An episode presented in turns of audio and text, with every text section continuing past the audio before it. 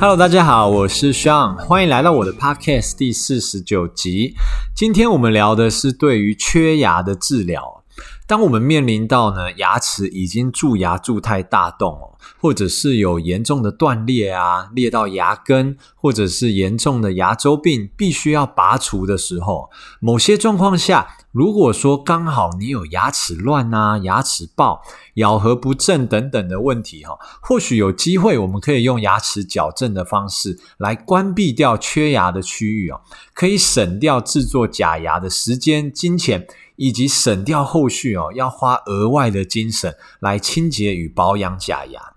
但是不见得所有的状况下都适合用牙齿矫正的方式来关掉缺牙的空间。临床上呢，大部分后天因素造成的缺牙，还是有比较高的几率是需要制作假牙来修复的。今天呢，我们先针对单颗牙齿的缺牙这个状况来讨论哦。要修复缺牙的方法有三种，分别是活动假牙。固定式假牙的牙桥以及人工植牙这三种，从活动假牙开始谈起哦。活动假牙呢是历史最悠久的修复方式哦。不过因为今天呢，我们是把焦点放在单颗牙齿的缺牙，所以如果用活动假牙来修复单颗牙齿的缺牙的话，大部分的状况是会在前牙部分的缺牙。前牙的单颗活动假牙，它的好处呢是步骤比较简单，牙齿呢也不需要太多的修磨。但是活动假牙，因为它的设计哦，本身就是要让病人可以自己拿上拿下的，所以说它在口内哦戴上的时候会有些微晃动的感觉，而且呢，因为它主要是靠在我们的牙床上。所以说，吃东西承受咬合力的能力会比较差。在后牙区域哦，如果有单颗牙齿的缺牙，就更少会有机会用用到活动假牙的方式来修复了。我们今天的重点呢，就先不放在活动假牙，着重在另外两种方式哦，也就是固定假牙的牙桥以及人工植牙的比较上来讨论。固定式假牙呢，它相对于活动假牙哦，就是说病人没有办法自己把固定式的假牙给拿上拿下，它是直接粘死在我们牙齿上。在修复单颗缺牙的状况的时候，人工植牙出现以前呢，我们经常会使用到的就是用牙桥这个方式来修复单颗的缺牙。牙桥的做法呢，就是我们会把缺牙区域的前面、后面各一颗牙齿。都磨小一圈，接着呢，就是制作一组三颗牙齿连在一起的假牙。因为缺牙区呢，在这三颗牙齿的中间，那它又没有牙根，所以戴上去这个牙桥哦，它就好像搭一座桥在我们嘴巴里面。这样子的形式呢，我们就把它叫做牙桥。那三颗牙齿的牙桥，它的价格大约是在四到六万左右。如果是在我们前牙区域的牙桥，因为还要额外考量到美观的因素哦，要用透明度更高的陶瓷，那价格上可能还会更高。不过，相较于单颗的人工植牙来说，植牙的价格呢是坐落在八到十万哦。如果说骨质不好的状况下，需要额外补骨粉哦，也就是透过骨粉把我们的骨头补厚补高的话，价格可能会超过十万以上。因此，价格的比较上，牙桥相较于植牙会占有优势。耐用度来说的话，如果都有按照医师的指示做清洁、定期回诊的话，牙桥或者是人工植牙，在十年的存活率大概都可以到达九成左右，是都差不多的。治疗过程中呢，可能产生的风险。植牙或者是牙桥就是不太一样喽。植牙的部分呢，首先是手术过程中可能会产生一些风险哦。当我们是植下颚的牙齿的时候，下颚因为有一条神经管叫我们的下齿槽神经管，如果说植牙的过程中不小心打到了这条神经管哦，有可能会造成我们的脸颊、嘴角的一些麻痹。那上颚的植牙的话，风险呢就是有可能牙那个人工植牙的牙根会打到我们的鼻窦啦，那可能造成我们的口鼻相通或者是鼻窦炎。但是因为现在哦，我们电脑断层的使用已经非常的普遍了，植牙之前呢，通常都是会先照电脑断层做手术导板，所以说呢，打到神经管或者是打到鼻窦里面的几率，现在已经大大的降低了。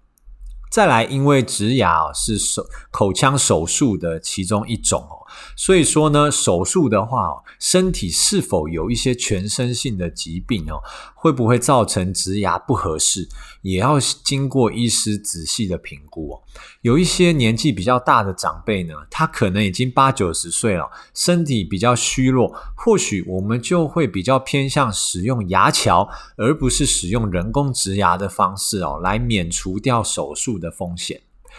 牙桥呢，它可能的风险哦，第一个就是因为我们要把缺牙区前后的牙齿都磨小啊，要磨多小呢？因为我们假牙哦的厚度。至少是需要在一到两个 mini 的厚度哦，所以我们的牙齿哦，则需要每一个面都磨掉大概一到两个 mini 的厚度。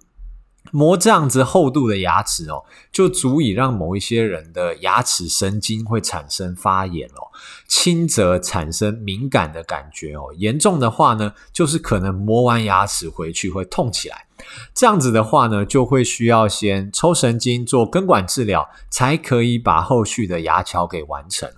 因此，我的标准步骤呢，是牙齿在修磨完成之后呢，我都会先帮病人戴上临时的假牙哦，至少观察一两周以上哦，牙齿都没有不舒服的状况下，才继续的做正式的假牙。那如果说在戴临时假牙的期间呢，牙齿有自发性的疼痛的话，就需要先经过抽神经、根管治疗，才可以把正式的假牙给完成。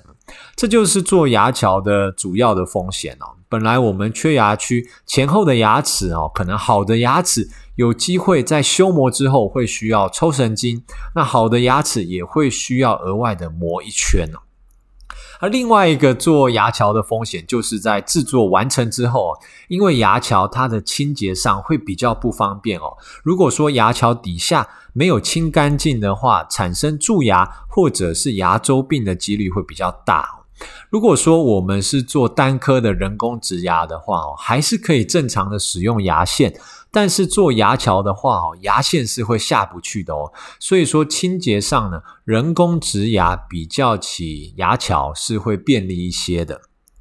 再来呢，就是制作时间上的差异了。人工植牙呢，因为需要等待人工牙根跟骨头长在一起，往往会需要四到六个月哦，甚至更长的时间才可以完成。不过牙桥的制作哦，如果说做牙桥的过程不需要抽神经做根管的话，可能一个月之内就可以搞定了。因此，常常会有一些赶着要出国的朋友，最后选择的因素呢，是因为等不了半年那么久哦，没有办法做植牙而选择了牙桥。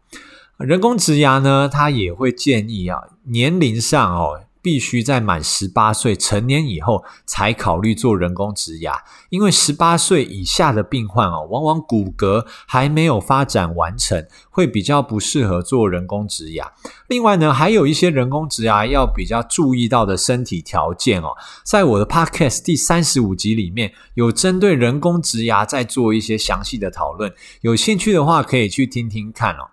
因此呢，如果说哦要回答人工植牙好，还是做牙桥好呢？我往往哦会先建议从时间以及费用这两个层面上来做考虑哦。如果说你无法等待，必须在两三个月之内就要完成的话，那植牙就不适合你喽。植牙往往会需要四到六个月以上才可以完成。费用上的话呢，单颗植牙大概是八到十万不等哦，三颗牙桥大概会需要四到六万，所以说牙桥在费用上相较于植牙是会便宜一些的。